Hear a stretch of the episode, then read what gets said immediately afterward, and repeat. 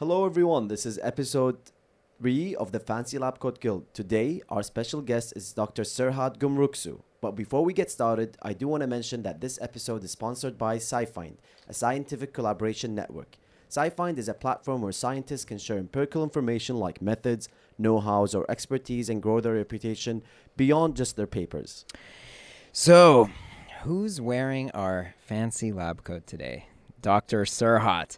I mean, he's the co founder of Enochian Biosciences, a biotech company focused on creating gene modified cell therapies. He's got his MD and his PhD in genetics from Moscow State and RUDN University.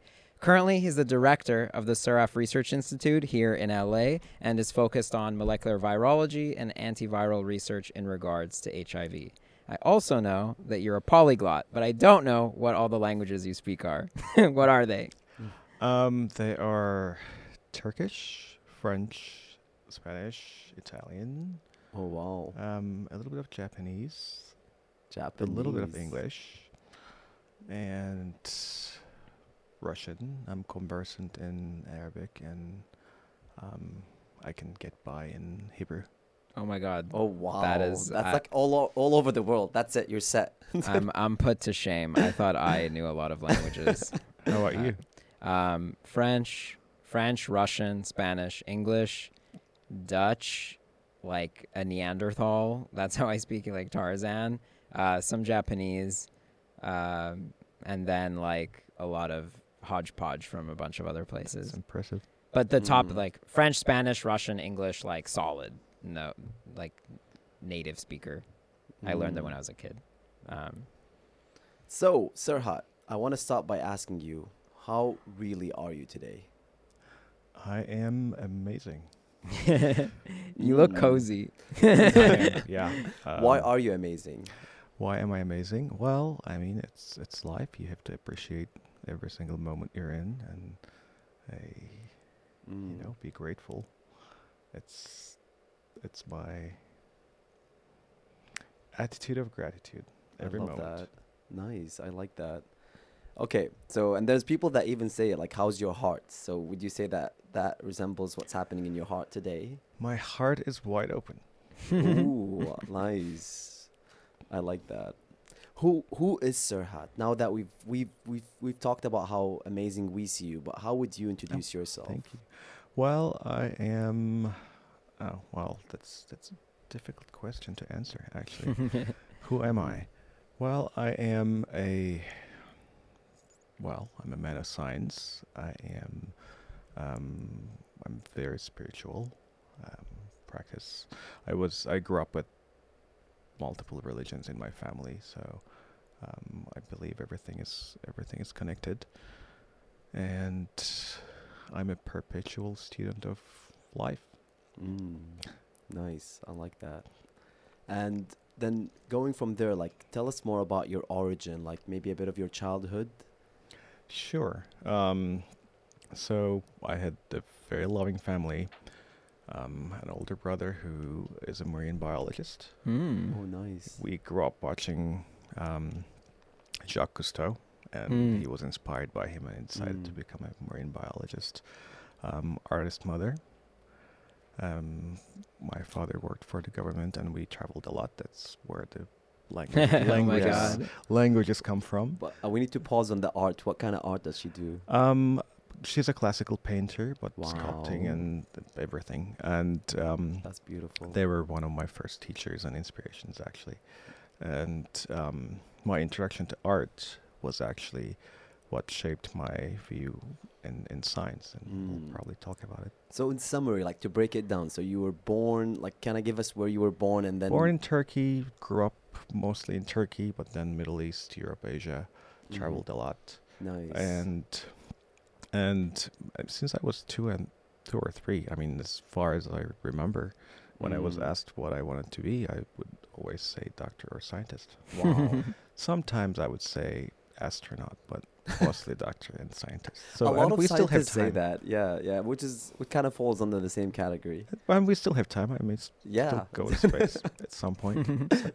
So, but then looking at like reflecting on your childhood, what would you say like were like the things that kind of make you who you are today? Can we like? Uh, Absolutely. Um, so one of the most prominent things that shaped my, you know, view in Mhm. of, of world and, and science is when I was painting with my mother and and um, learning art, right? Mhm. And and and she told me that you know we're we're using our tools, right? An artist has their tools. Mhm. You have your media, you have your um, paint and brush and spatulas and everything, and and and those are the tangible tools of an artist, Mm. right? And artists also have intangible tools. So she said you can't create art without your tools, whether they're tangible or intangible. Mm. Mm. And with tangible tools, you you can be a good artist. If you want to be great, you need your intangible tools, and and those tools are, she said, the disciplines of science. Mm. You have to know geometry, you have to know physics and biology and chemistry and you know light and shadow Mm. and optics and perspective, um, all of it, anatomy. Mm. So, so that you know that made me believe or think or see that you know science is a tool Mm. for us to create what we need to create. Yeah. Yeah, I think that's a really um, uncommon, pers- or maybe even a misconception people have about science that it is this extremely discrete form. When a lot of the experimental parts of it are really artistic and require quite a high level of creativity to execute. It has to. It has to. Unfortunately, science has evolved into something different than what it used to be, and um, we became the tools of science as opposed to having science as a tool. Mm. So, uh, you know, in in most of most of the fields of research, um, science tells us what to do, Mm. and as opposed to us figuring out figuring out what to do by using science as a tool.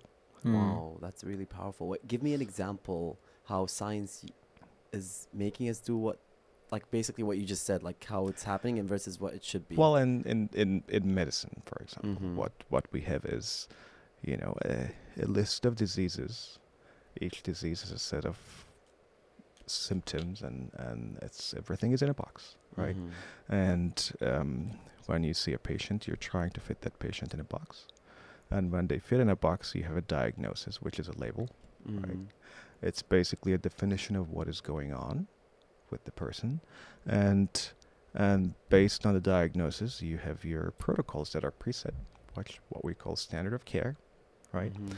And you try to pick the best out of what is available to you. It's like looking at a menu and, Mm. and trying to you know fit the patient and the disease with the with the protocol.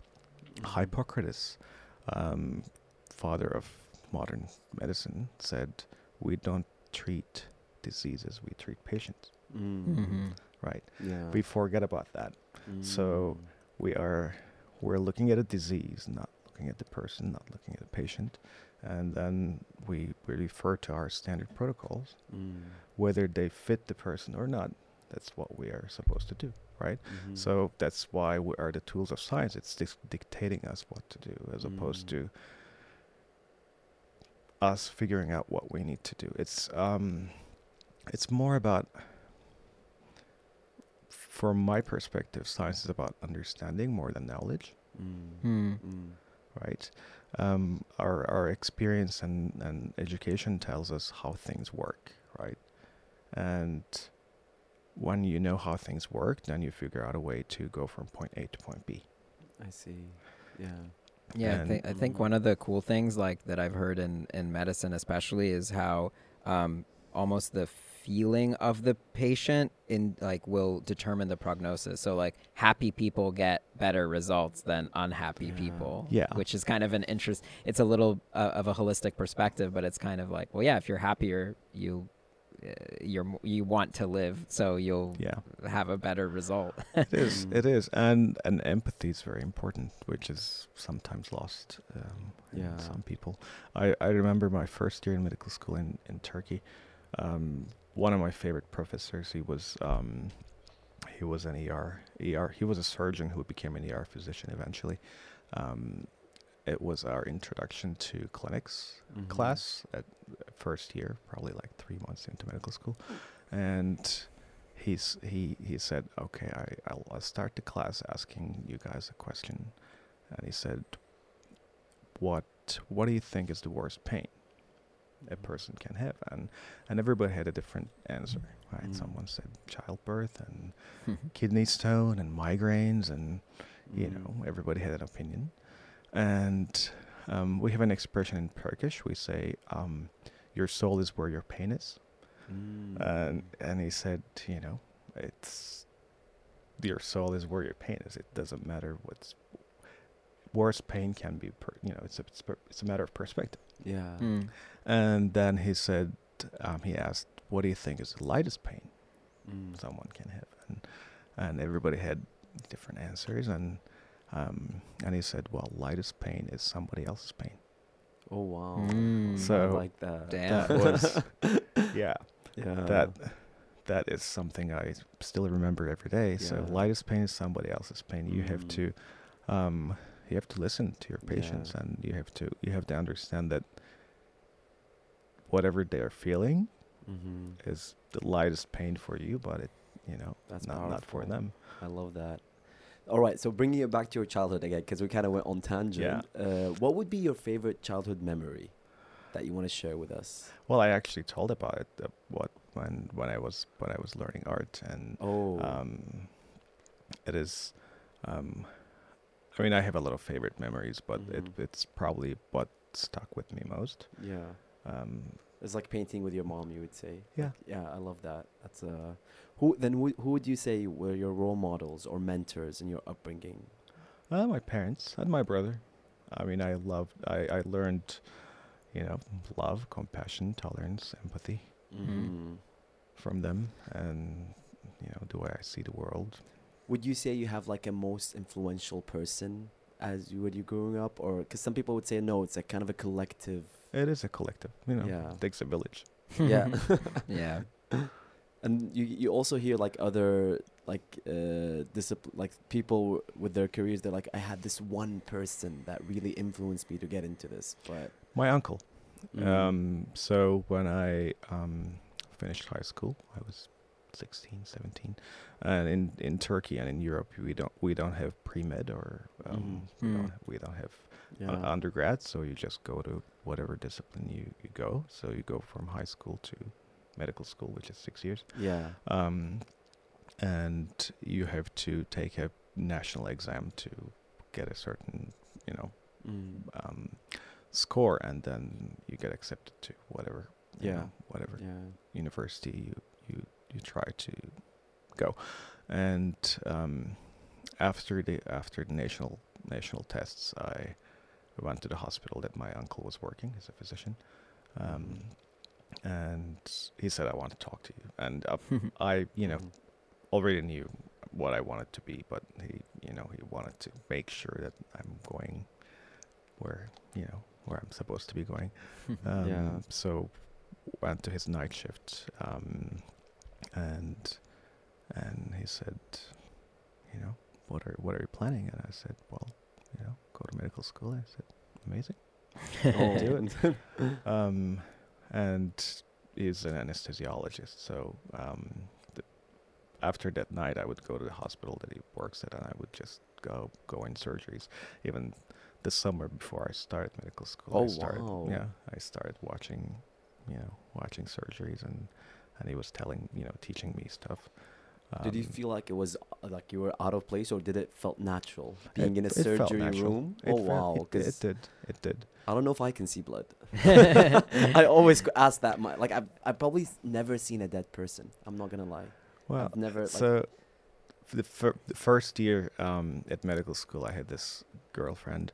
Um, we're we're drawing blood from each other. Like Oh, with, don't with, even. with, with, with, with lancet with, with, with lancets we're just doing finger finger pricks right yeah um a so this friend of mine she we were paired to do Yeah. to do it to each other right she's um she's supposed to um prick my finger she does that and she looks at my finger and she almost collapses oh and wow um then you know she got up and she was fine. Yeah. Um, she's a brain surgeon now. Wow. So- yeah, I was actually I love that you said that because I was about to ask you for anyone listening to you right now, getting inspired by your story, and has a fear of blood, would you still tell them to go ahead? Oh yeah, this- absolutely. Human beings are you know we're adaptive creatures. You just Mm. you just learn. Yeah. There's always a reason. I mean, if, if that's that's triggering you, it's because of something, and Yeah. um, whatever that trigger is, I you like know, that. we can always work through that. Mhm. Oh yeah, I get super. It's not even for me. It's not even blood. It's like the the act of the extraction of things from my vein. Like it's the vein part. That's very It's- unique. You told me about this the other day, and I was like, "This is such a unique." Oh thing yeah, to be scared it of. makes me like if I go get my blood drawn, I'm like sweating buckets. I'll do it, but I'm just freaked out the whole time. Yeah.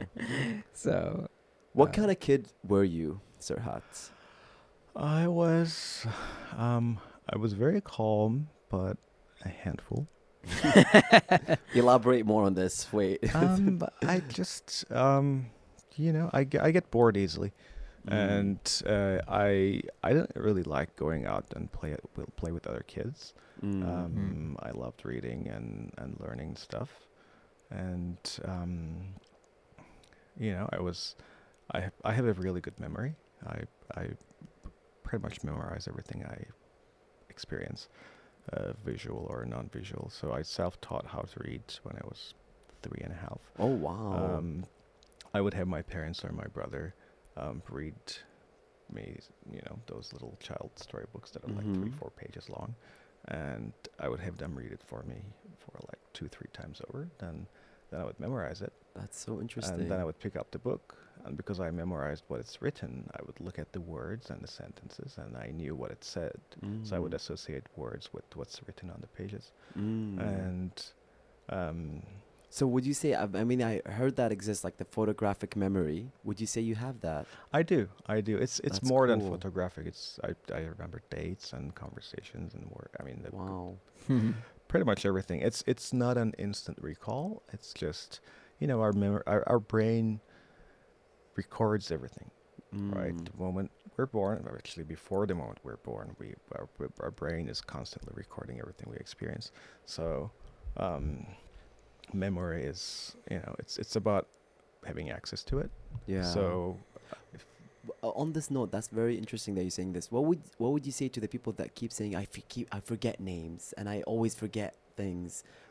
So everybody everybody has a different way of remembering things. You know, Mhm. Some people have better visual memories, some people have better auditory memories. Mm. Um, my partner forgets names all the time, and Yeah. he, um, but he's a very visual person. So Mm. he realized that if he, when he meets someone, if he pulls out his phone and he types their name on a screen and Mhm. looks at it, and then he remembers their name, but if he just hears their name, he doesn't remember. Mm. has to be reminded several times. Uh, Yeah. So it's it's it's all about knowing yourself and understanding what your strengths are. Mm. So Because memory is a very like I would say if you ask me what is the most powerful things to have is a strong memory. But then people one can argue that this actually could be a, a curse because you won't forget stuff. I want to remember stuff. it's not amazing. I mean, if you're married, the the living Excel sheet Think in your about it mind. like I, Yeah. I'm an engineer and we have a lot of equations, a lot of laws. I want to always have them top of my head because sometimes I forget. I'm like, oh, sh- I have to go see that in the book. Google, yeah, baby. but that's that's, that's that's that's different in science. I mean, you know, I, but we we we know that we can't know everything. So that go that goes back to what I said about um, uh, understanding versus now knowledge. Mm. right? You're a scientist. You have to understand how things work, but but not you can't know everything. Right? Yeah. It's impossible to know everything. But we Mhm. do have access to knowledge. We have internet. We have books. We have resources. Um, so if you if you have the understanding of how how things work, then you can always refer to the knowledge and things. You know, look at things that you don't know. You you Mm. learn them as you go, but use Mm. your understanding to uh, to figure out what you know what solved the problem. Yeah, I see. so I memory see. is not that important when it comes to Yeah. science. It is it's very important, but you don't have to um, Yeah. have an exceptional memory, I guess. Yeah, it's kind Mhm. of like when they do all this standard, like standardized testing in schools, especially nowadays with Google. It's like, no, have the understanding. If you need a point of information, you Yeah. can query for it. Yeah, yeah, and that's the thing. I mean, it just you know what you feel comes from the way we are taught, Mm. eh, because we we you know at some point in history we confused teaching with making people memorize things. Mhm. Yeah. You know, Yeah. imparting knowledge is not teaching. Mm. Imparting understanding is teaching. So, Mm. a so when you know when you're brought up and taught that memorizing things is important because it's you associate it with learning, then you Mhm. automatically think that mm, you know you have to memorize things and you have to you know it becomes a um, you know it becomes a pattern. Yeah, yeah. So apart from like science growing up, what was the things that excited you also as a kid? Um, nature. Mhm. Um, I did a lot of um, extreme sports, cli- rock, rock climbing, and Oh, um, nice. bicycling, and um, mountain climbing, and, and martial arts. oh, martial um, arts. That's. yeah, it helped me focus a lot. I mean, I was. Um, I mean, you're in great shape. The listeners can't see it, but we can. so that kind of explains it. thank you. I still practice a lot. Um, That's cool. Yeah. Nice. So yeah, I wanted to kind of, on the topic of learning, let's go to your PhD, your MD. I know that you went to school in Russia, I started in Turkey. in Turkey. first first four years and um i had one i had this mentor who was a um pediatric surgeon who who left allopathic medicine and and started reading old medical scriptures mostly from from from middle east. He was you know he was he was religious muslim so he was looking at you know religious medicine and, and the practices um herbs and and and different different modalities. Um he still used allopathic medicine, but he wanted to, you know, he combine them both. And he, you know, he told me just just go out and learn whatever is ever considered medicine in this history of humanity. Mhm. Everything, you know, they all has a merit, right? Um, they may or may not work, but you're, you know, you're you're learning science. You're learning how things work.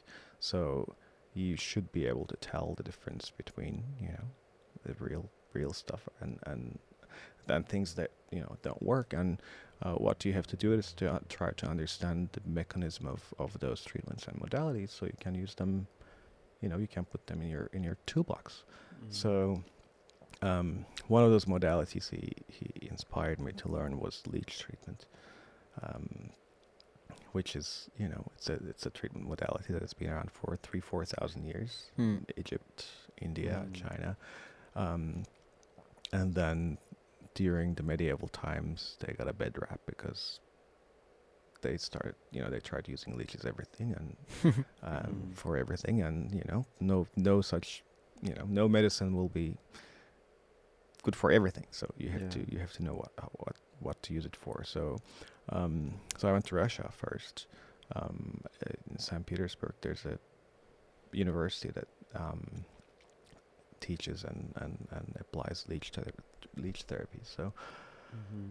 so I was there and um, and I was just very impressed by the way they um, they look at medicine, which was Mm. very different than um, what I was what I was learning in, in Turkey, and and my education in Turkey was was um, exceptional too. We um, the- our university had um, adopted what we call problem based learning Mm-hmm. um, which is not, um, which is relatively new.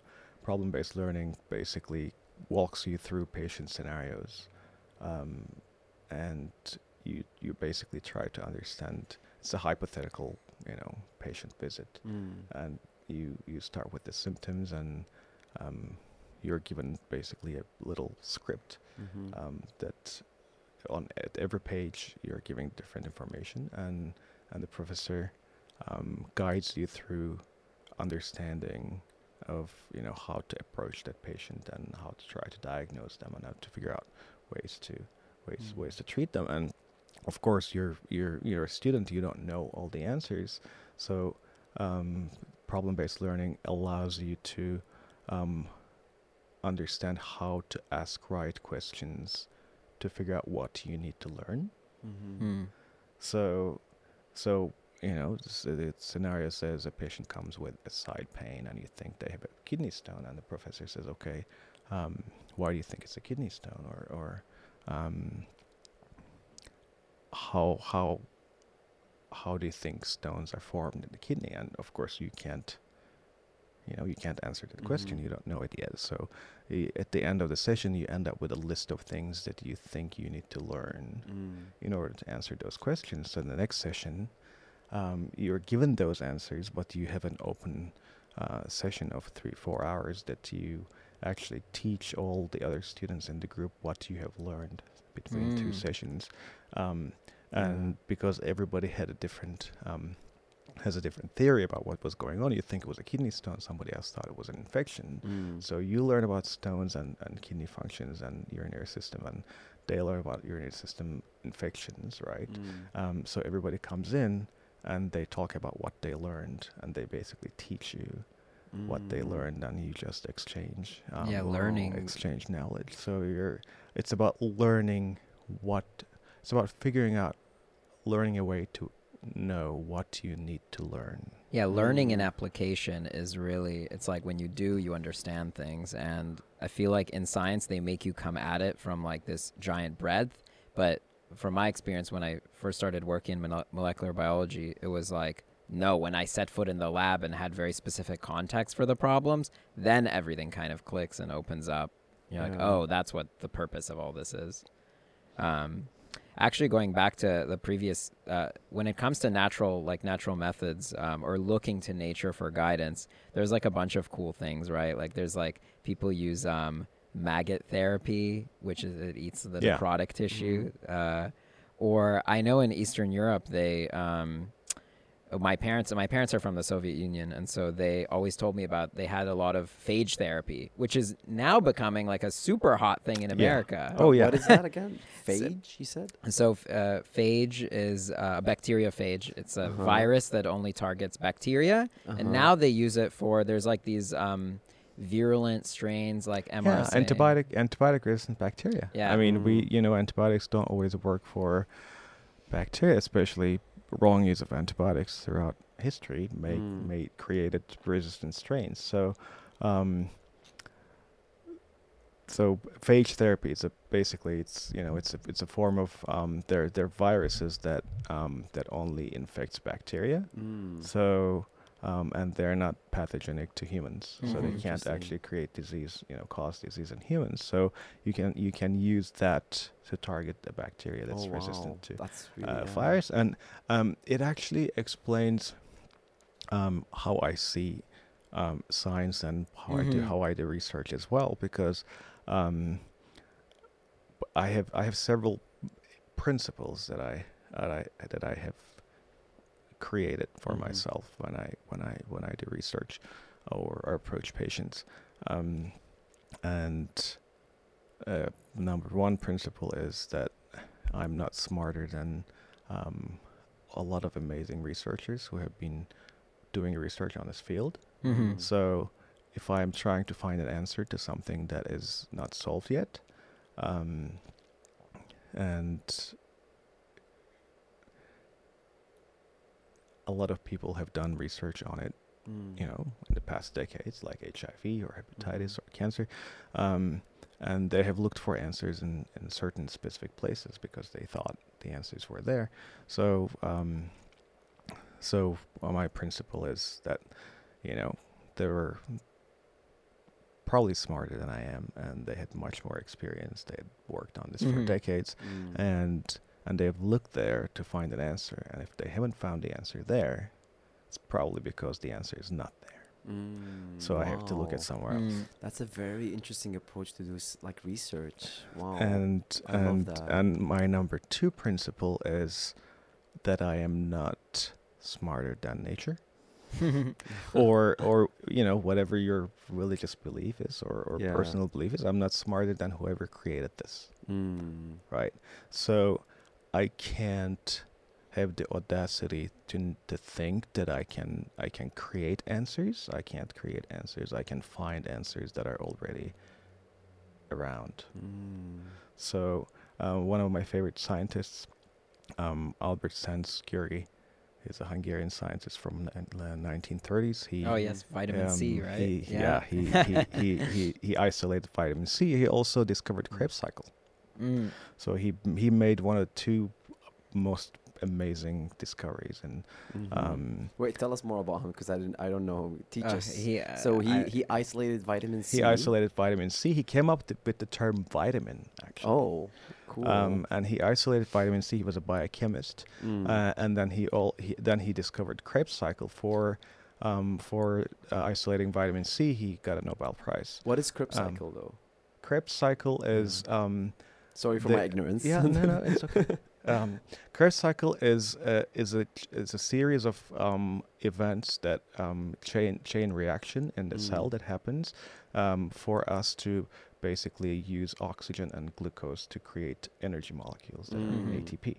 So um, it you know the the glucose molecule and oxygen goes in the Mm. Krebs cycle and, and a series of different enzymatic reactions Mm. um, um, we we produce ATP energy molecules, Mhm. and um, he discovered that, which is basically how we produce energy in, in a cell. yeah. Um, and I, the the way he looked at science is very similar to to, to the way I see things, and and he says a scientist has to wander in the fringes of knowledge.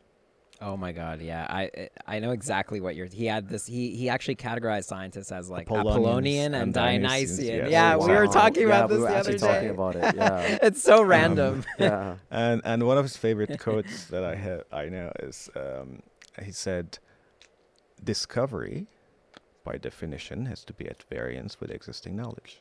Mm. Wait, wait. Let's break this down a bit. R- r- Oh my god, I'm s- I'm giddy right now because I love this. I Wait, love this like Explain this quote. quote actually. So, discovery means Mm-hmm.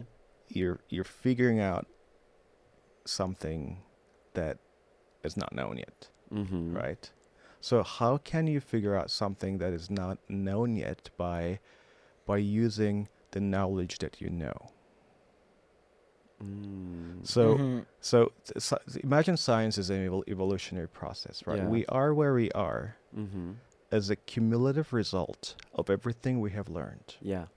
That Right. makes sense. Mm-hmm. So, so how do we go from where we are to the next step by using what we already know?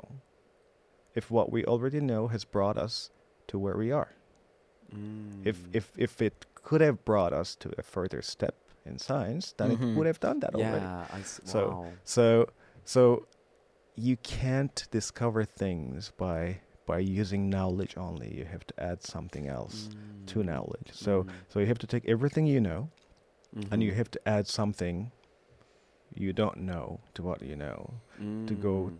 to a further place Wow. in, in, in the evolution of science. And yeah. and what what you don't know is basically your imagination, your creativity, or Mm. um, you know, Wow. ev- and anything but knowledge. I love that. so- Yeah, love the- the- that. the I other- needed to hear this actually. the irony of it is that like the way that science is funded nowadays is highly highly highly prioritizes apollonian this Mm. structured pre- Yeah. prescribed way of getting to I mean, it. that's I'm struggling with that currently. My I needed to hear this from you, Serhat, because I'm working on my research right now, and we are failing with everything we do with it.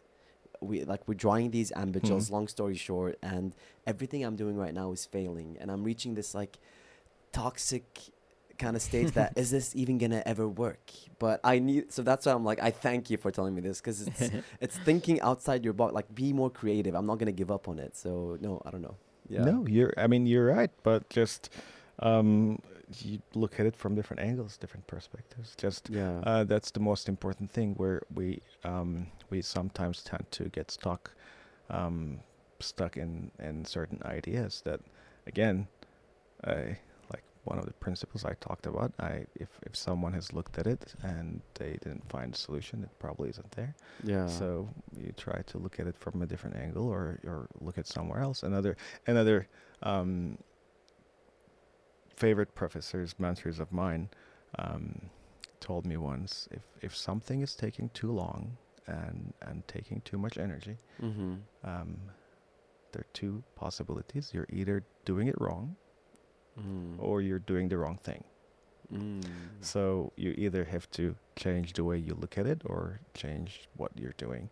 So Yeah. um, I mean, we've been thinking about it with my PI, like uh, that. Are we defying physics with this experiment? But we're very positive. We're very positive that we still have this positivity that our experiment will eventually succeed. But we're putting a deadline to it. That by May, if it does not work, we're gonna just say that this is just never gonna work. And we're gonna use what we've documented for people that come after us and say maybe they can make it work. That's how yeah, we see I mean, it. there's no such thing as failure in science. Yeah, we're, we're learning. I love that. Yeah. Yeah, We're learning. yeah. What, well, what would you say, like, in uh, first of all, um, in regards to your PhD or the research you do now?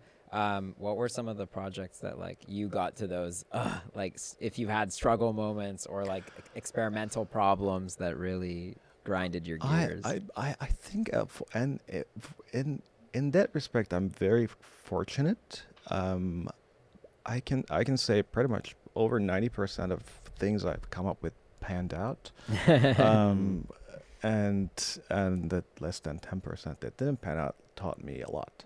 Mm. So, um, yeah, I mean, it's it. I I I had I had difficult moments that I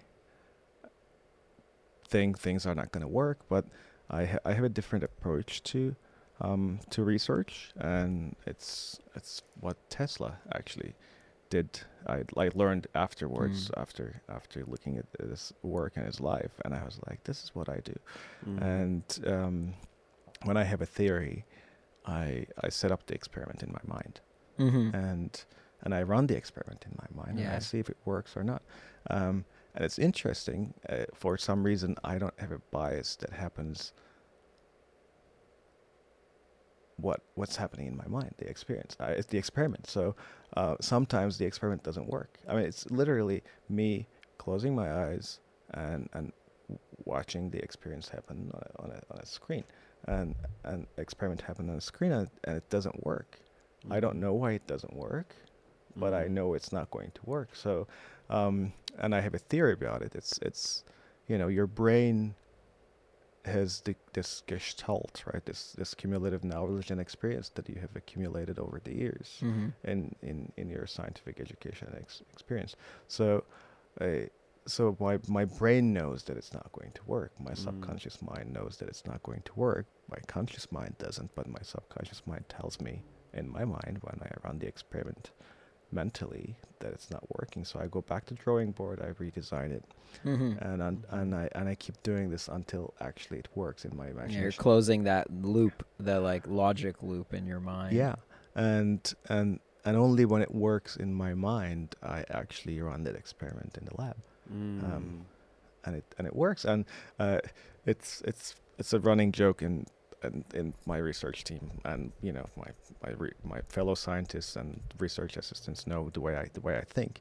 So sometimes they run something and it doesn't work, and they're like, "This didn't work." I was like, "No, it's supposed to work." Um, do it again.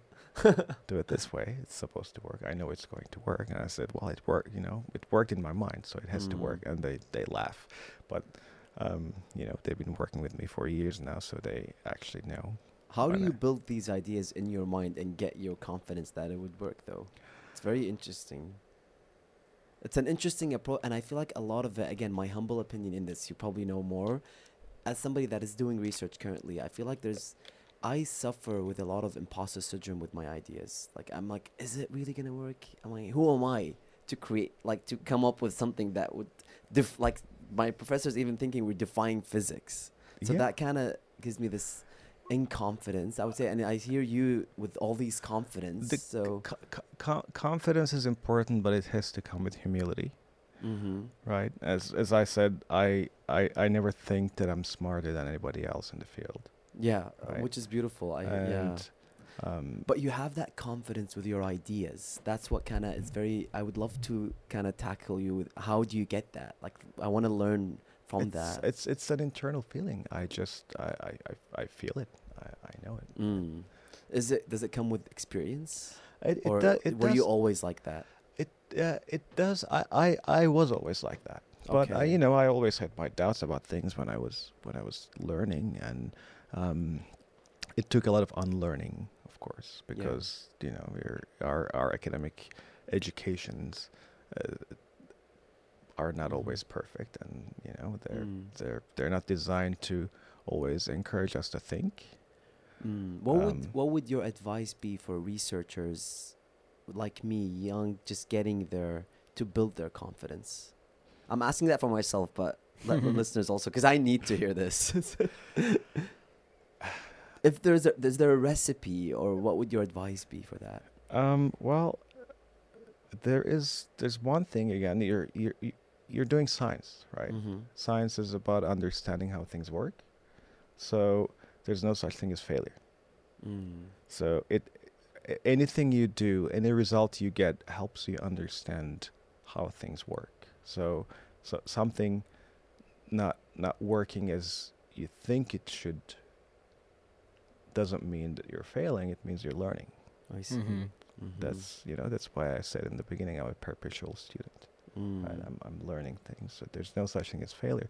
yeah. And if you if you know there's no such thing as failure, then um, you don't need to have confidence. It's not Mm. confidence. It's just a it's just a state of, you know, contentment. That Mm. you, you you are where you need to be, and you're doing what you're Yeah. you know what you're supposed to do. You're to right. I to I'm the one who just called it confidence. Like like you're right. Why why would I even relate it to confidence? I see your point actually. I like that answer. Yeah. It's more of like anything I'm doing is something that I'm learning. Yeah. Thus take that pressure away from failure and suc- like succeeding. Yeah. I think I mean I mean you work in the HIV space. I mean HIV is super mutagenic. It's like fighting with something that's always it is. adapting. But Mm. you know, HIV wasn't my field. I'm not a Mm. Um, actually. Mm.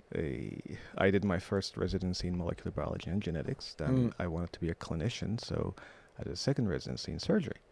Mm. And and when I was doing my surgery residency, I was um, because of my background in molecular biology and genetics, I was um, very interested in immunology and, and, and cancer. So I did my PhD in immuno-oncology Mm-hmm. um, clinical immuno-oncology, and um, started focusing on mostly um, cell therapies and gene therapies in cancer, most in the context of um, bone marrow Mhm. transplants, um, adoptive cell therapies.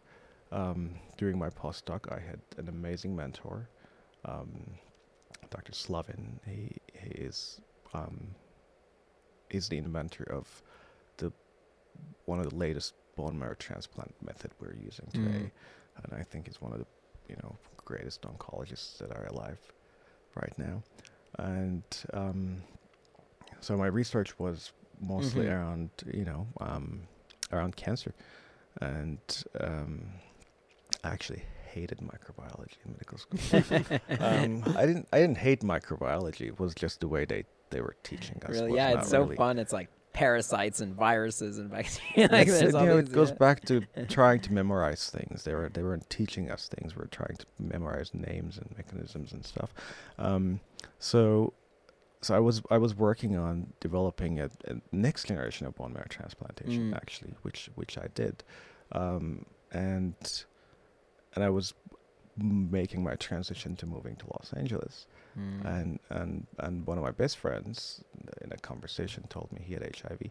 Um, it's actually a, an interesting story. He was he was he was dating someone, and I was still bicontinental, traveling back and forth every couple of months to LA. Mm-hmm. Um, so and and my visit to LA, we were hanging out, and I said, "How's how, how's your dating life going?" And because I was dating someone two two months before when I was here Mhm. last time, and um, he said, "Well, it's it's not going because I told I told him I had HIV, and he freaked out."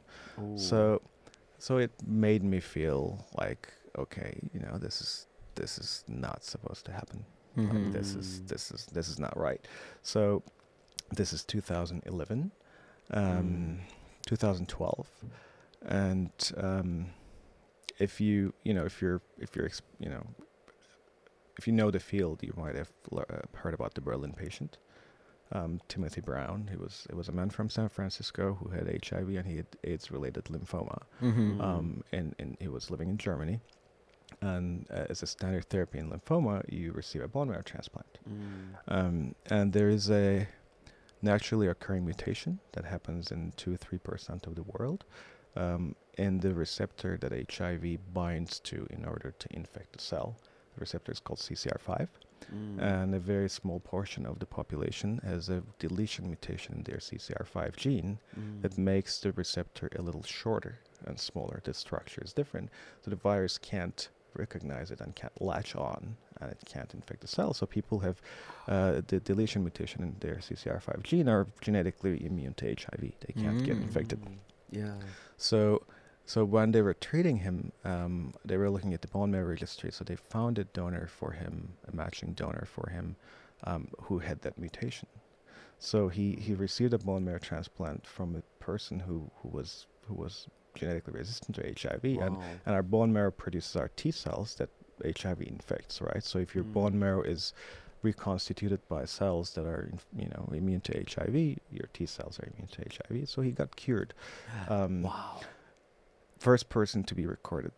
Um, What year was that? this was two, so he received his bone marrow transplant in 2007. Mm. Um. HIV research community is uh, quite cynical Mm. um, because you know you're you're writing 35 years of failure mostly. Mm. So um, you, you start believing that there's no, you know, there's no cure, there's no solution. Yeah. So it took about four years for the scientific community to be convinced that he might have been cured. Mm. So it was 2011. Wow. Uh, everybody in the scientific community was okay. Tim, you know, Berlin patient. Um, then his name was revealed afterwards, Timothy Mm. Brown. Um, okay, he might he might have been cured. So Mm. um, so I, I was I because because he you know because it was cured by a by a treatment that was done for cancer, which was within my field. I was very you know Mm. um, acquainted with it. So when my friend uh, told me about his story, and I, and, and I said, you know, it didn't feel right, and I um, I wanted to find a solution for him Mm. or people who had the experience, Yeah. right? Um, so I went home and I started thinking about it, and um, I was already developing a bone marrow transplant method that was um, less toxic and Mm. and and easy to do as an outpatient procedure. So I um, I came up with an idea to take what cured Berlin patient, which is a very toxic and risky treatment, and it's very Mm. expensive, and you bring the patient to brink of death um, by you know obliterating their bone marrow with um, with high dose chemotherapy and total body radiation. Mm. Um, but you know, if someone has cancer who's going to kill them, Mm. you can justify doing that, but you can't justify doing it to a person with HIV who is otherwise healthy, Mm. right? Um, but the bone marrow transplant method I was developing is much safer, and Mm. and it was possible to do it as an outpatient patient procedure. yeah. Um, so so I came up with the idea because of my friend. I but I Mm. was not an HIV researcher. I was not in the Mm. HIV field. So I um, so I started, you know, studying virology and molecular virology Mm. um, to learn more about HIV to understand what I was doing better. wow. Um, took a few years, but um, in in the process, as I, I as I as I learned more and more, I, I came up with a with an HIV vaccine. That's Mm. uh, that's in monkey studies right now, and it's very promising. Uh, Yeah. Then then another cell therapy for HIV, uh, who is what, that is also a potential cure. That we'll we'll see. It's about to get approved by FDA in the next couple of months. So, wow. uh, but That's yeah, I was reading in the news. There's a bunch of new advancements, like just within the past couple months of like therapeutics Yeah. and vaccines for Yeah. it. So that would make sense. That uh, uh, if if you're having it, then there's also analogous like uh, Yeah. that kind of happens in science. it happens, si- yeah, Yeah. simultaneously. And you know, four four or five years ago, when I met Tony Fauci first time, um, to explain what I was doing, Mhm. and you know I explained him the mechanism of you know my my my treatment, and it took ten minutes for him to understand, of course, and and his answer was, well, his first question was like, how old are you again?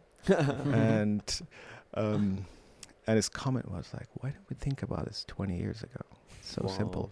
Yeah. Uh, and when when we were leaving the the meeting, he he said, you know, he said he always knew the solution for HIV would come from someone who's not in the field. mm-hmm. Uh, I mean, it, it Mm. was super interesting because back when it, the AIDS crisis was happening, the scientists who discovered RNA polymerase had done it like uh, 20 years before that, Yeah. but the scientific community would not accept that that was a real thing. Wow. Um, that tells you a lot about how people in the scientific community are approaching stuff. Like, there's a problem then. yeah, because the, the dogma didn't fit it. oh yeah, it is. It is. I mean, That- it's like it's torture. I mean, yeah, it's just this is what just. we experience it every day. Mm. Why do you think that is? What makes them like that, and how can that be fixed? audacity. I mean, we we. we it goes back to the principle that I talk about. We we we think we're smarter than nature. We think we Mm. Um, we think we know everything. We think we Mm. understand everything. That's how we, you know, when we design treatments, that's what we do. Uh, we we think we know where the solution is, and we get fixed on it.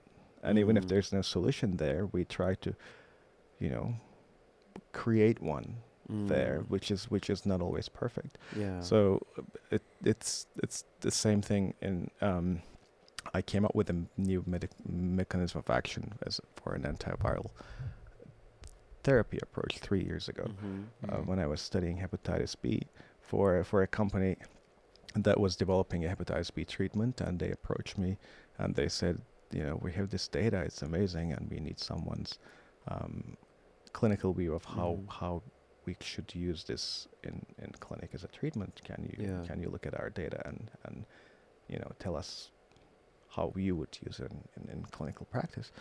So, and as I was reading their data, I was like, I haven't studied hepatitis B since I hmm. learned about it in, in medical school. So I have to go back and, and read. So I started reading all the clinical studies that are going on in on hepatitis B field and in, in cure field in hepatitis B research in the past 10 years read all about the latest advancements and and then I then I was like I'm I'm reading about these and I still you know vaguely remember hepatitis B life cycle and so I have to go back to basics. So I, I printed a couple of um, papers on um, just basic basic hepatitis B 101 basically.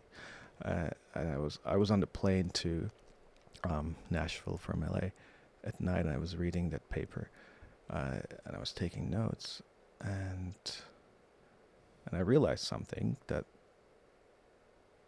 is potentially a cure for hepatitis B today. And Mm. and I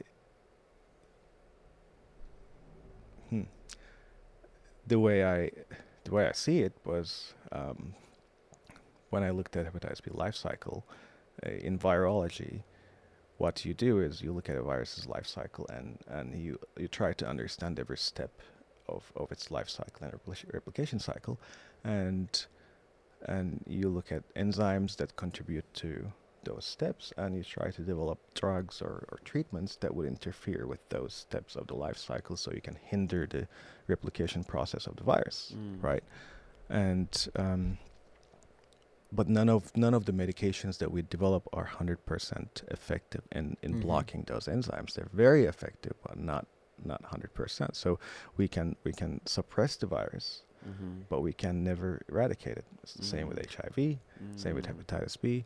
Um, so they turn into this, you know, this chronic Mhm. disease. And I came up with a mechanism of action that actually uses the enzyme of the virus um, as a part of the treatment, as opposed to blocking it. Mm.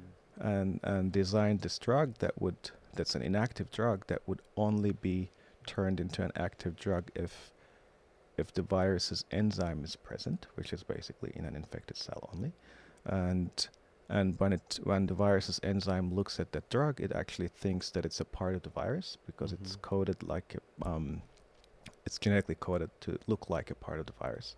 So the enzyme thinks that in order to replicate the virus, it has to process the drug Mm. and and when the drug is processed by the viral enzyme, it actually turns into a kill signal and tells the cell to kill itself. Mm.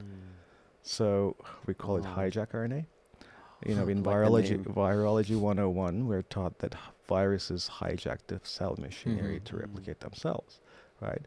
So, so this drug hijacks the virus machinery Mhm. to kill the infected cell.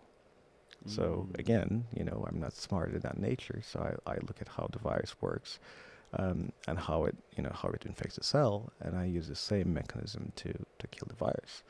Wow. I mean, a lot of beautiful Yeah. things in science are just discoveries of nature. CRISPR, Yes. Taq polymerase. Yeah. Like, I mean, I you can go on and on. Mm. Um, I think I, I, I would love to know. Obviously, you were you know you're a doctor, you're a researcher. There's already this kind of very practical um, fusion of that. How did you end up working in a biotech company, having your own research institute? I mean, those are some. Oh, that's a lot of power. that. That's a lot of influence Yeah. and. I need to and know fun. that. I I want to hear about that. yeah.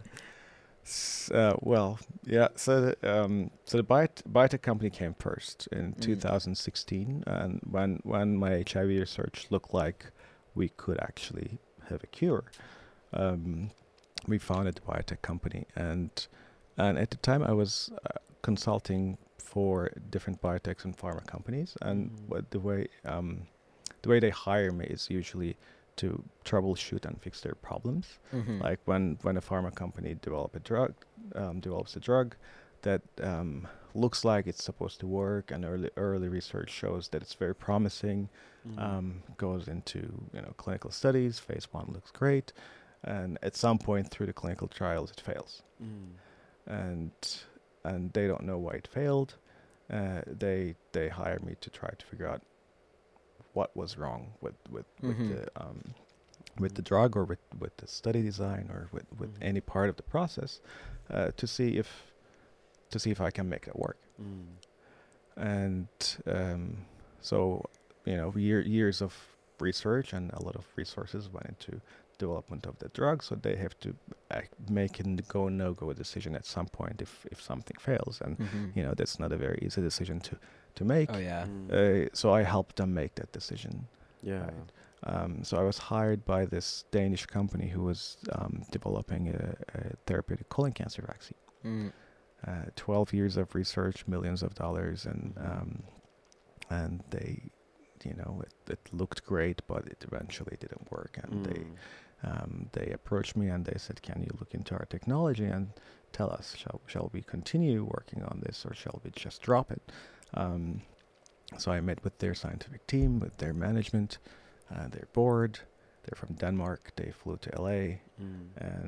and we had these meetings and uh, you know, I looked at their into their technology and I said this is promising it's a very old technology it's it, it hasn't been science has advanced but their Mm. technology hasn't um, so it was it's the dendritic cell vaccine for um, Mhm. for um, cancer so I told them that I can make their vaccine work better Mhm. and it would take about three months. So, um, but we became friends eventually in the in the process. So I worked on their vaccine uh, for three months to increase its its clinical efficacy. And in the meantime, they were like, "What are you doing um, Mm. in, in your research?" And I talked about Enochian um, and again and again the HIV research that we're do, we're doing. So they're like, "Why why don't we, you know, merge our companies?" Mm. um, their company was already public on OTC, so they they wanted to merge merge our companies and um, bring funding. Mm. And you know, uh, our deal was that we would bring the IP and um, and the HR research, and and they would they would fund it, Yeah. and um, we would we would progress the science. So it took about one year for us to finish that deal, and we Mm. eventually merged. Um, they decided to keep uh, our company's name, nice. and um, about a year after that, we got uplisted to Nasdaq. So Hmm. we're we're, we're in Nasdaq, Impressive. publicly traded. It's it's not a easy undertaking. What drives Serhat on this point? I just want to ask. it's interesting. Like, what drives you to create, like, to do the things you were telling us? Like, is it money? No, What's not that, at all. What's your It's- incentive? So, um, so the HIV research came from one of my best friends who had that experience, right? Mhm. Um, I wasn't an HIV doctor. I wasn't in HIV at all, but yeah. um, but I wanted to help him. Mm. and so it's um, more of like you you see as a human. Can I say it's a humanitarian incentive? It is. It is a humanitarian incentive. I mean, every, I except for COVID, Mm. I never sat down to find a solution for a disease to to develop a drug. Mm. So everything I, I have invented, everything I have come up with is from a person that I have encountered, either as a patient or a friend. So a patient comes with an obscure disease or an incurable disease, and I Mhm. try to find a solution for them, and that solution uh, can turn out to be a you know a potential treatment that would help other people suffering from the same disease. It turns into a drug candidate, and it turns into a drug.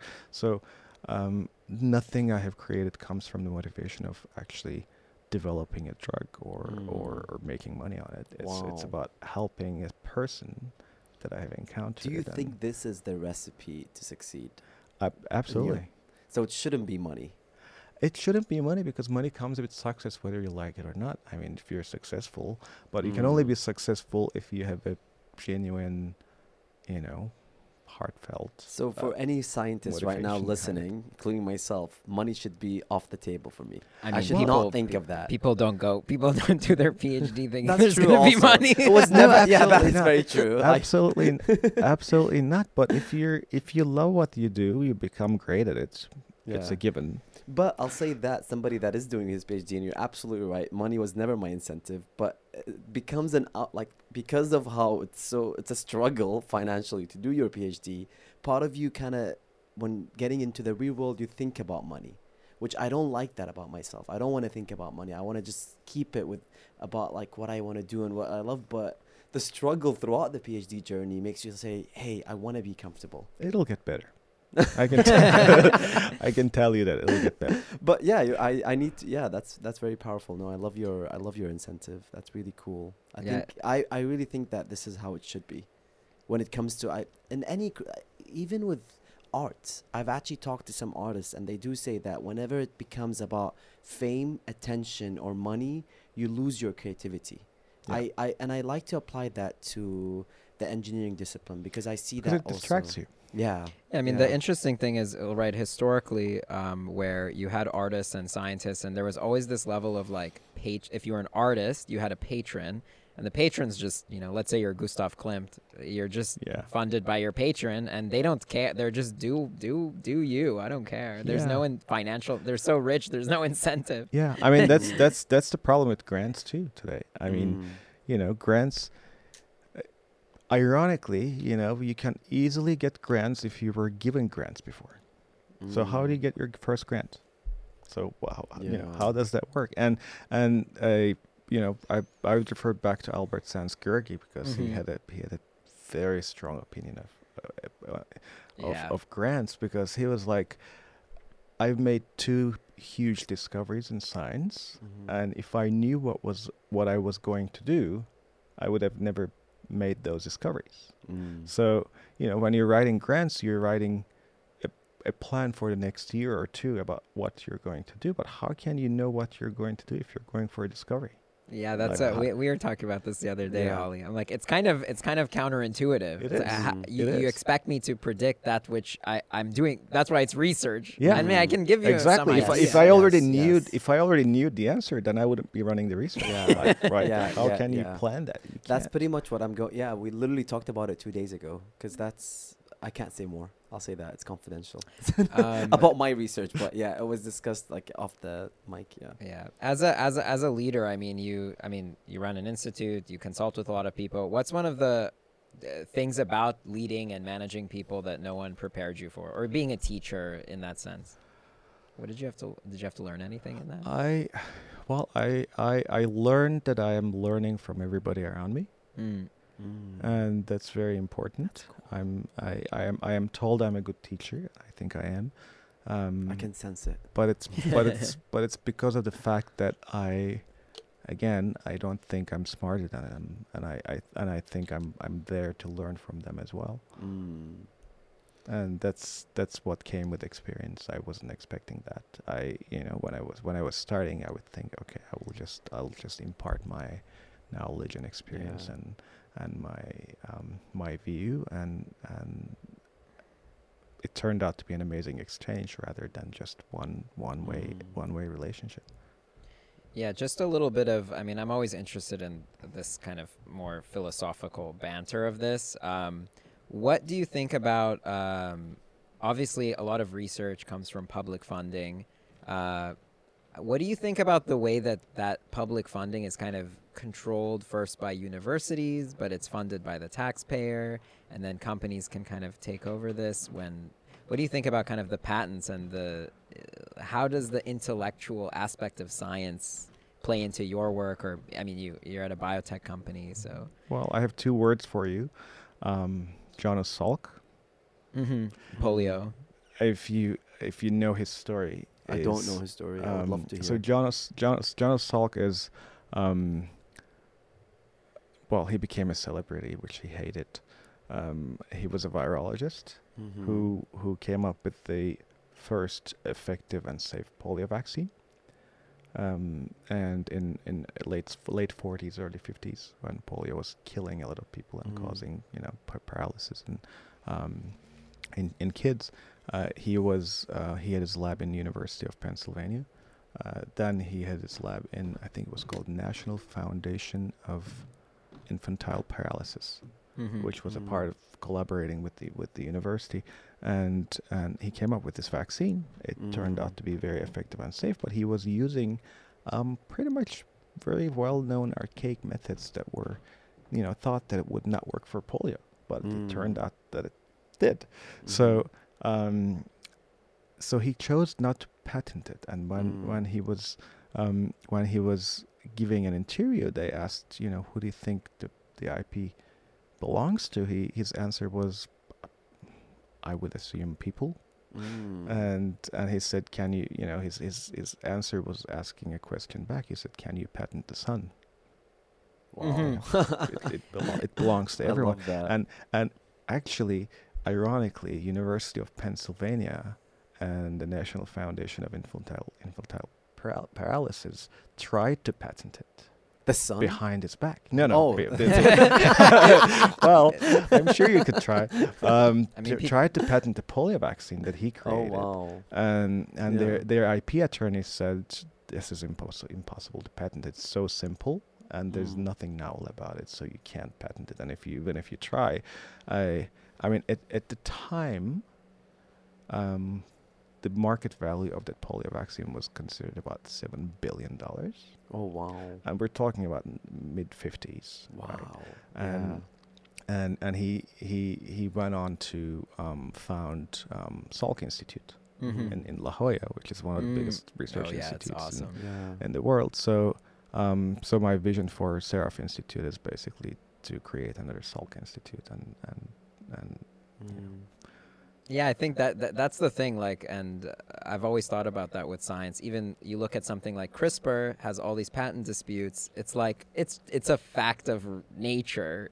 it is. I mean, a- I have it's I a- have a lot of yeah. patents. I you know we have a uh, I I founded co-founded a company who's public right now. We have 100s Mhm. of hundreds of shareholders and people to please. Mhm. um, it is important for them and, and for us too. I I, um, I do have a lot of patents, but I we come up with the same problems that uh, that was with Jonas Salk's polio Mm. vaccine because most of the things I I develop are so simple that are Mm. um, they are novel because of the fact that they come from a different perspective, but Mhm. they are very simple. So they're very difficult to patent Yeah. because, Mm-hmm. um, you know, in in in, in patent.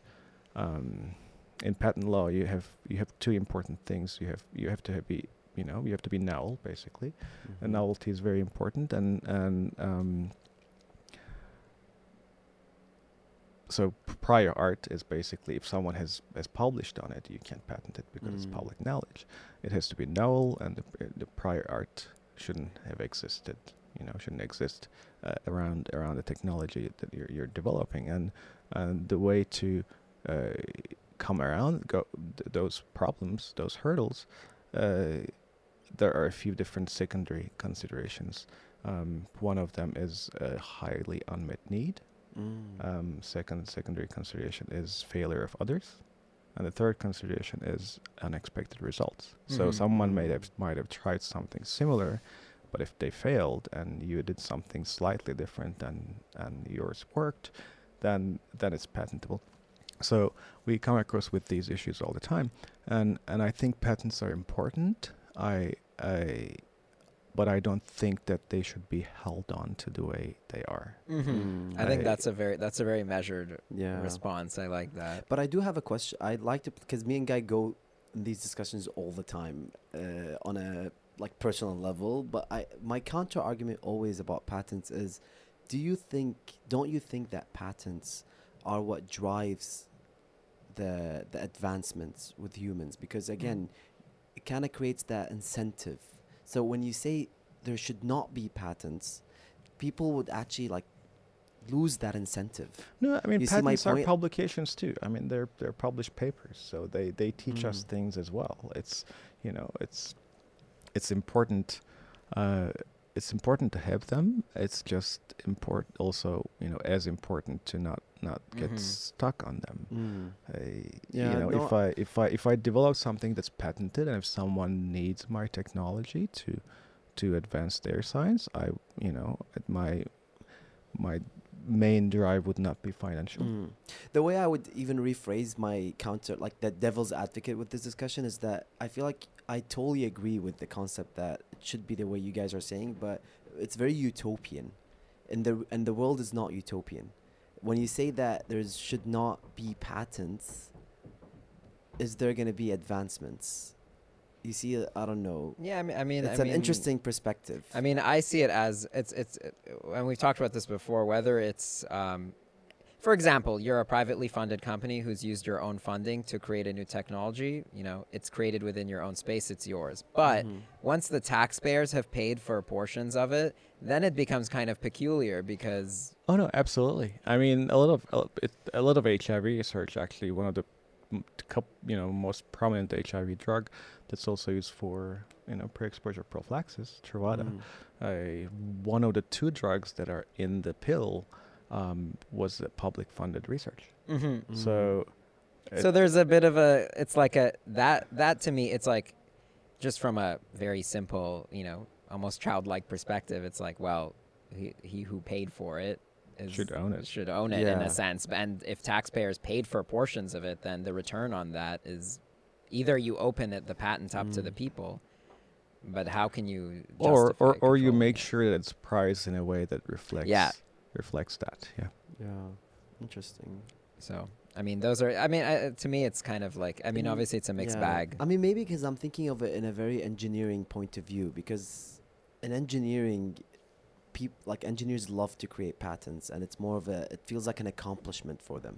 Yeah. I discovered this d- device. It is a publication. I yeah. mean, So I'm thinking of it uh, like you. I love you listening to you guys because I feel like and I yeah. need to listen to this. Uh, engineering is like I, I guess how I imagine it's like it's a, it's a thing that you can make, but biology is like Yeah. it kind of already exists, and so you're just yeah. depicting, and that is where biological p- patent law and IP stuff gets super difficult, like Mm-hmm. Yeah. because it's and there's moral aspect to like because it's medicine you're treating people it's more it's more c- complex than death. engineering Yeah. where i discovered this device and it could aid your life but do you really need it to survive not really so i see your approach i like it but anyways um, yeah, I mean, I guess coming to kind of the end, I mean, I would say what.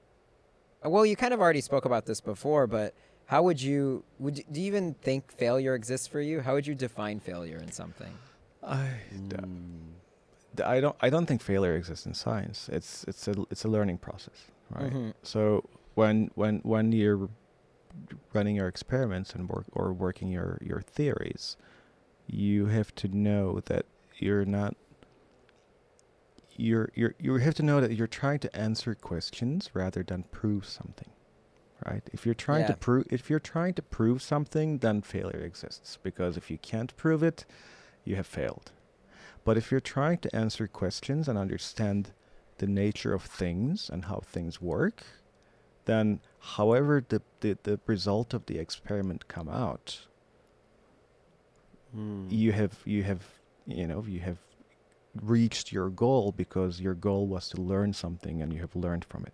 Yeah. There's no right or wrong. It's just kind of a, I mean, a spectrum of learning. So it's it's it's about how you set your goal, right?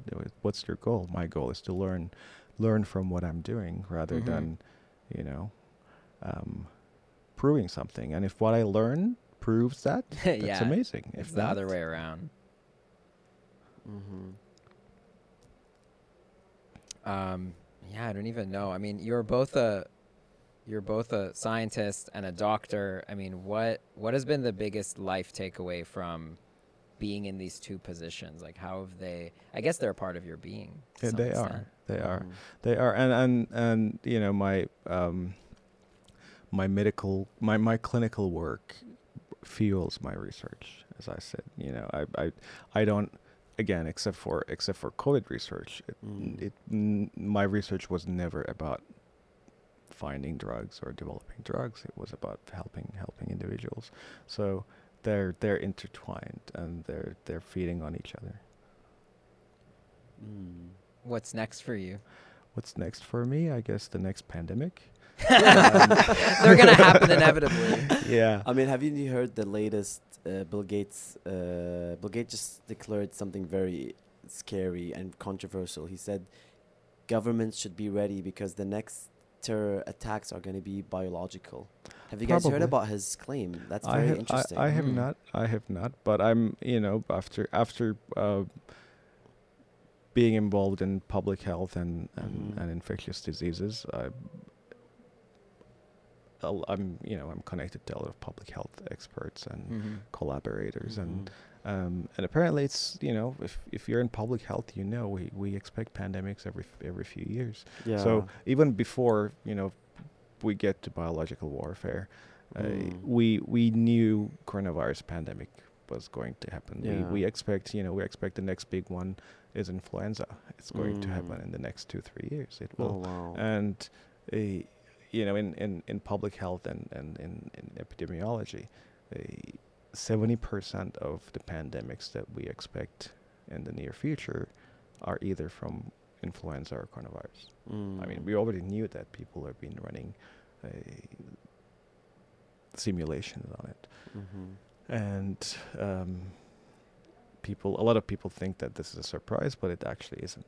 We, we were Yeah. expecting it, and we're expecting the next one will be again e- e- either influenza or coronavirus, Mhm. uh, and biological warfare is uh, something real. It's it's the governments are actually you know investing a lot of money in in biological warfare Yeah. prevention yeah. rather than you know rather than developing weapons but it is it is a possibility Yeah, because the uh, pandemic kind of showed how this could really affect an entire society. So absolutely that's That- worrying to know.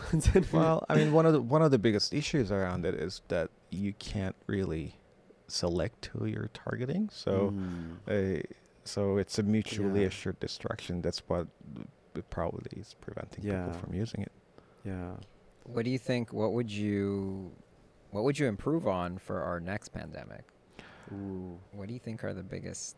education I mean, besides that besides that so we we we we we de- I, we developed a, um a, a drug for covid which is based on hijack rna it's Mhm. also we developed it for for influenza too but it's in the back burner right now because Mm. covid is um obviously a bigger problem at the moment Mhm. um it has the ability to target any variant or any coronavirus strain um so because it targets a region of the virus that's um, that's conserved across different Mhm. variants. Uh, so it works against everything right now, and it will work against any Mm. variant that that the virus will mutate into, and and I think it it might be the drug that will actually end pandemic, and it will it may prevent Mm. future pandemics on coronavirus too because it works on every strain and every every variant. So um, we may have a solution for it. It's Mm. um, the first submissions were done um, to the FDA, and um, we're hoping to get it approved in the next few months. And Mm. it's very exciting, actually. Awesome. Um, yeah, I, mean, I, I think some of the scarier things with it is more the, like the zoonotic capabilities of it where it can just add all, with climate change affecting how Oh yeah. this the Yeah. what do you mean by the word zoonotic? That's like a uh, yeah it's it's it's, it's second like, language here. It, it's like um, viruses that go through uh, animal trans. Like they Oh. evolve. They through jump the- species. Oh, Yeah. I see. I they see. jump species. So Okay. coronavirus comes from bats or um, felines. I mean, they, it Mm. infects uh, minks, for example, Mm-hmm. and and and some other animals. Uh, yeah. Influenza, even though there are human strains, the biggest pandemics of influenza we have uh, Mm. either have jumped from um, swines or or birds. Mm. So swine Yeah, flu or, yeah. or avian flu Mm. and those are those are the biggest and uh, you know we're we're think we're actually thinking of um, creating an animal uh, department to, to do influenza and coronavirus research for uh, using our hijack RNA for animals. So that if you know if we can stop the epidemic uh, like uh, um, avian flu or or swine flu in in, in birds or um, Mm. pigs Yeah. which you know it happens in in, in, in, in farms and industry. So if we can stop their flu uh, flu epidemic in you know in, in pigs, it will Mm. prevent it from jumping to humans. So we, we may actually stop it from even happening. Yeah, you want to stop Um, it before it gets to the exactly. So Yeah. it's Interesting it's it's That's it's not smart. Yeah. I Yeah. like that. so vaccinate all the pigs first. yeah, yeah, vaccinate or treat them. So we're we're work we're working on having having our research expanded to um, animals and at, at Seraph Institute, Mm. and it's exciting. It's it's a little out of the box, and my uh, head virologist was surprised by the idea, but he's also excited about it. Mm. So going going going back to the source of things. Mm. and- What do you think would help the? pu- I, I mean, there's a lot of misinformation, and the public has a certain uh, uh, taste in their mouth with, you know, coronavirus and stuff. What do you think we could do better with? I guess to make the public understand, or have them be, I guess, active and active participants in it, and see that you know, for example, with the COVID vaccine, like it's actually a scientific marvel. And so it hurts a little bit to, Mhm. to the conspiracy theorists and all of yeah. Education. Education. e- edu- e- you know, education is ignorance is much more dangerous than than a disease itself. Well, people like that are against the vaccine, for example, to use that as a solid current example, I've had a conversation with somebody who's anti-vaccine, and he keeps telling me that his resources are from scientists. Because my first argument is, is telling him, are you literally listening to the science? Like, are you understanding that this is actually an accomplishment? He's like, no, I've heard it from scientists. How would, how would you tackle that? yeah, but that? that's that's that's the thing. I mean, uh, it it go it, again. It goes back down to education because b- b- laymen don't know the difference between you know real experts or when when when you see there's an MD or a PhD after somebody's name, Mm. you think that that person's an expert or I love or that. but Yeah. doesn't mean that they know what they're talking about. Yeah, I totally agree. Yeah. Yeah, my word of advice is, you know, if you've done your research, okay, if you can read this PubMed article and then tell and, and, explain it to me, Yeah. you've done your research. well, unfortunately, a lot of scientists can't explain a lot of things to us. So Mm. yeah, Uh, that's the other that's one. a that's a that's a high bar. Yeah. Read an article, tell me what it says. Yeah, I, I, I used to be very patient with, with anti-vaxxers, and Mm. um, I, b- I respect their opinion, uh, and everybody's entitled to their opinion. But I, and I, from time to time, I would try to explain them things, Mm. and it's it's it's it's it's a it's a different feeling because sometimes you feel like it's an insult because I've been doing this for you know almost two decades, Yeah. uh, you know every every day of my life, and I'm considered to be you know one of the leading experts in the field, and someone who has no idea uh, about Sitting on his About it. couch, watching and Google and on googling Instagram. googling things again. It's uh, I respect their opinion, and I'm Yeah. not diminishing their opinion. or That's their- actually very their kind of you, because Uh, I wouldn't be surprised if you could be like, "This is insulting." But yeah, No, sorry. but I I I, I, I, was at a dinner. I was at a dinner at a friend in uh, in Miami, and a, a bunch of guests, Mhm. and and one of them, uh, turned to me and asked, "So, what do you think about the vaccines?" And before I could answer, she said, "By the way, we're all anti-vaxxers here." So, Mm. so I had. I ran all the scenarios of that conversation mind, all the, all the possible scenarios. How, how how would you know where would this conversation go if I answered A, B, C, D, which which way? Yeah. And um, and uh, my answer to her was, I I respect your opinion, but I don't think you're qualified to have this conversation with me. Wow. And I I mean I'm I'm happy to try to teach you things, but if you if you're set on your opinion and you're not Mhm. going to listen to an expert, I would not waste my time and Mhm. energy yeah. to you know for someone who's not willing to learn. Yeah. It's like- it's again it's about it's about respecting your your opinion. If you're not willing to learn, then I respect your you know your your opinion of not being willing to learn as well. Then I won't be trying to teach you. Mm. Week one, top Mm. epidemiologist hat. Take that off. Week two, geopolitical pundit. That's a true scientist approach because I like to always believe that no matter if I'm sitting on a round table or like any on any on any sitting and somebody brings something that is completely the opposite of any of my core beliefs, I want to listen to him. I actually want to listen to him more than the person who agrees with me. So of course, that's how you progress. Yeah. That's how you.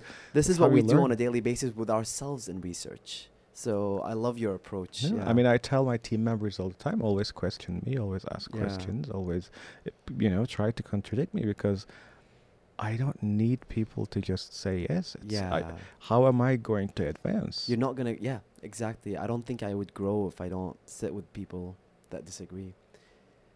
Serhat, so we have this cool thing that we want to kind of go over with you. And uh, have you ever played Sims or SimCity? I have not played it, but I know what it is. Uh, so this is basically our ending question before we get into the game. Uh, and the ending question would be that we want you to imagine, uh, basically, that you're given a key, a free reign, and a well-funded, reputable institution. Okay, you're like Serhat. You, this is the key to the perfect campus out there, and money is no object. You can hire whoever you want. How would you picture your utopic institution? Like, walk us through it. Like, what would you create? Tell us. We want to hear that. Wow.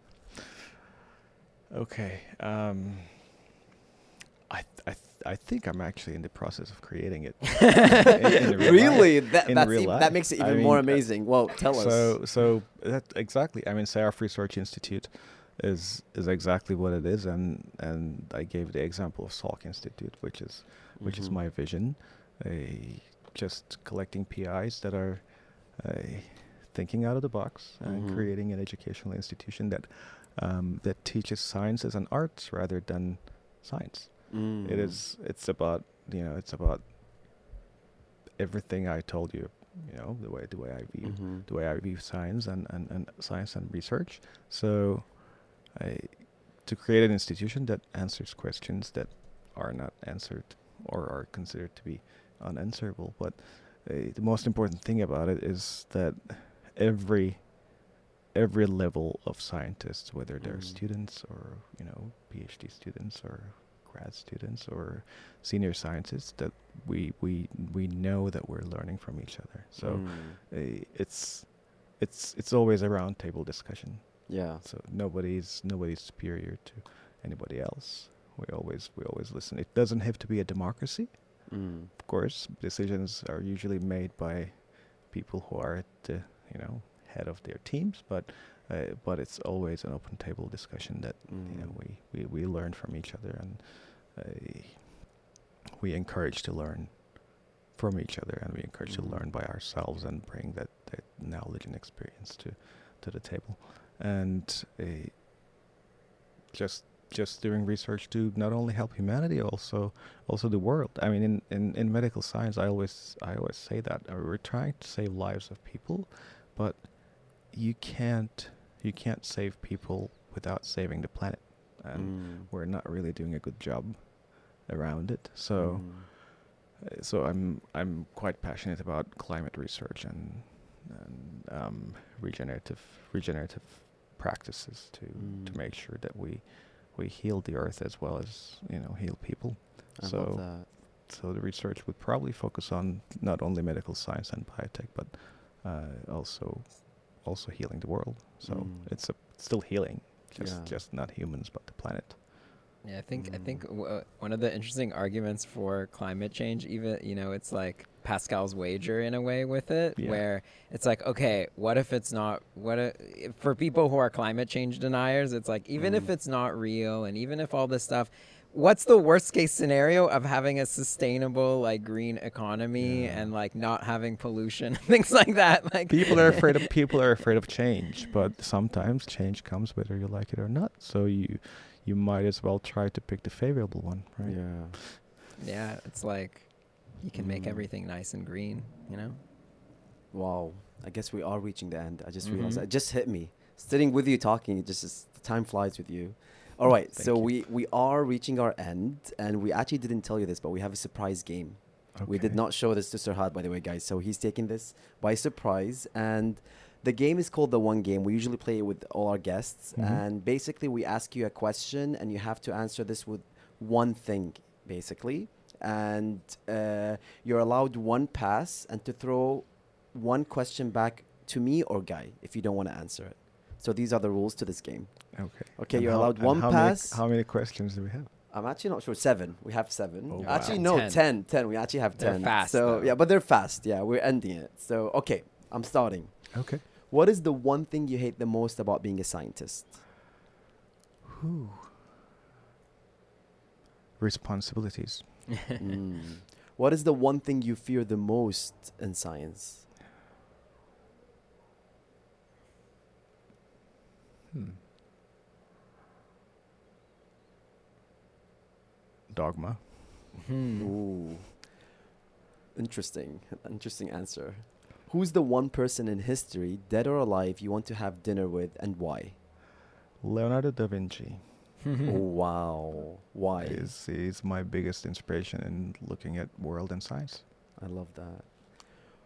What is the one personality trait you wish you had? Say again. What is the one personality personality trait you wish you had? Ooh. Wow. Well, I will have to revert the question to mm, Guy. oh, this this one's easy. I I would be. I wish I was more, uh, even more like or, organized. Like I'm a bad note taker. It's because I it's because I Mm. have a good memory like Welcome you. to club. So I, I can't. I it's so hard when you remember things and then sometimes you forget. So I'm like, Ugh, I hate Mm. Pe- people people need the notes sometimes. I not know. necessarily you. So I'm very bad, and it's illegible. So even when. I try, I can't read it. now I'm very curious why you didn't answer that question, but I but that's the rules. You have that pass. So, all right. What is the one pet peeve you you have? I don't like surprises. all right, but we still have to continue the game. I'm I, sorry. I, I, I, I like surprises, not all kinds of surprises. I surprises. see. I see. What is the one most common l- white lie you usually say? Ooh.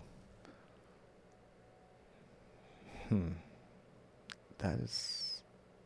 I don't know. I don't really have any of those. I think So you don't I can't. you don't think have of white lies? Then you're probably not a Middle Eastern. we love our white lies. Yeah. I'll, uh, yeah. I'll be in time. I'll, be, I'll be on That's time. the Middle East- favorite one. Middle yes. Easterns. I'll be on time. I'll I'll be there in a few minutes. yes. I'm five hours later. I mean, you can. You're allowed. You have one pass that you can use. So. Pass. Oh, okay. What's the most common compliment you get? Um, that I'm a very good teacher. Oh, that's a beautiful one. What's the most influential movie you've seen or book you've heard? Or you've read, sorry. Ooh. Could be heard actually with Audible.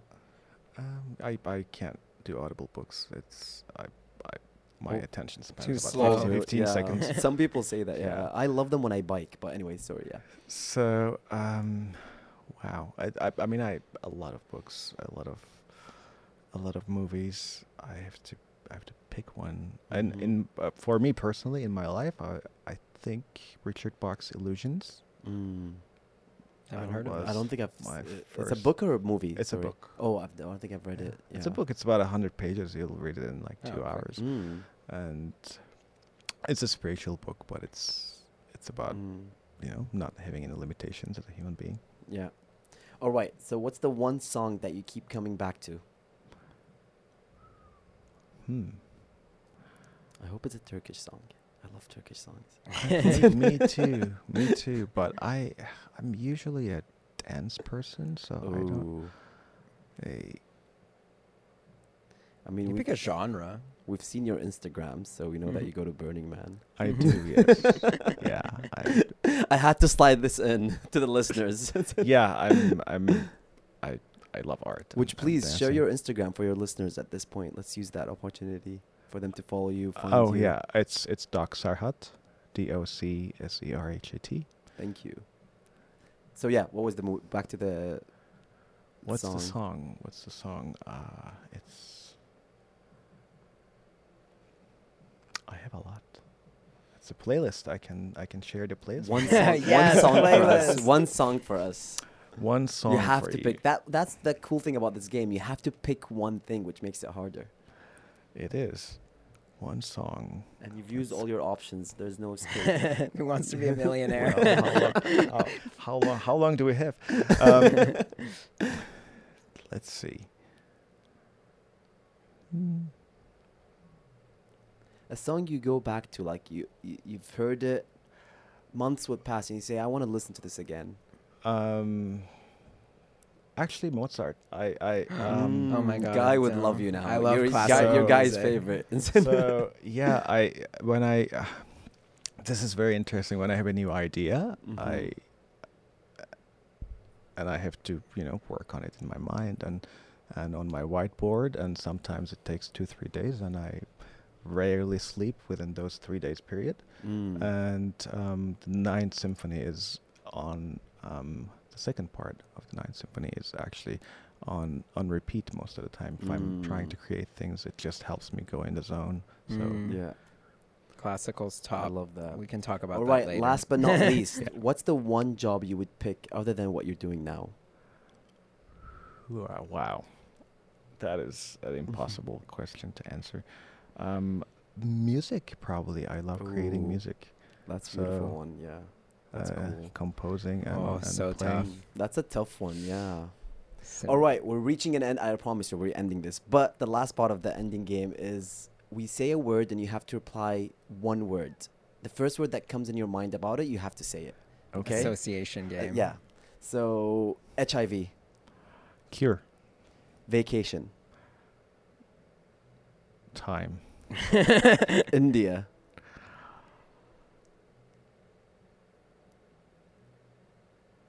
I wish- Gods. Oh, Gods. I love that philosophy. History. Kebab.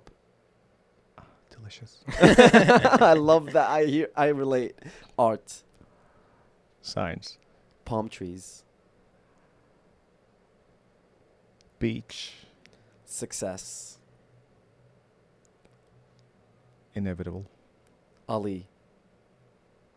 Friend. Oh, Aw. that's it. That's it. We usually always have that as a joke. That's not part of the game. Serhat, thank you so much for being here. My you pleasure. showed up. We learned. The Fancy Lab Coat is so lucky to have you today. It's I been appreciate awesome. it. Thank you. was, it we was my pleasure. this. Thank you for having me, guys. Very insightful, and thank you very much for listening.